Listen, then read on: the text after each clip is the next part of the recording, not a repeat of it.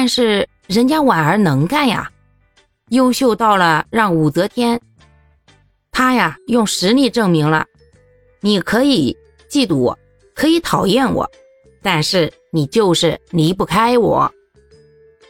要说武则天能不防着她，毕竟当年可是害得人家上官婉儿家破人亡的。更何况武则天自己的年纪大了，而上官婉儿呢，却正是年轻貌美的时候。面对这样一个美女天天在自己跟前晃，是个人心里都不会太舒坦的。但人家婉儿凭实力说话呀，首先情感上来说，把皇上伺候得舒舒服服的，让他呀挑不到错。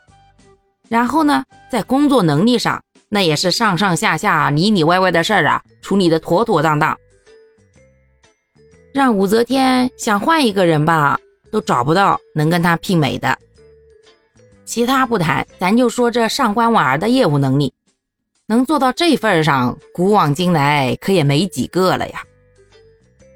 好了，上官婉儿系列呢，到此就给大家细说完了。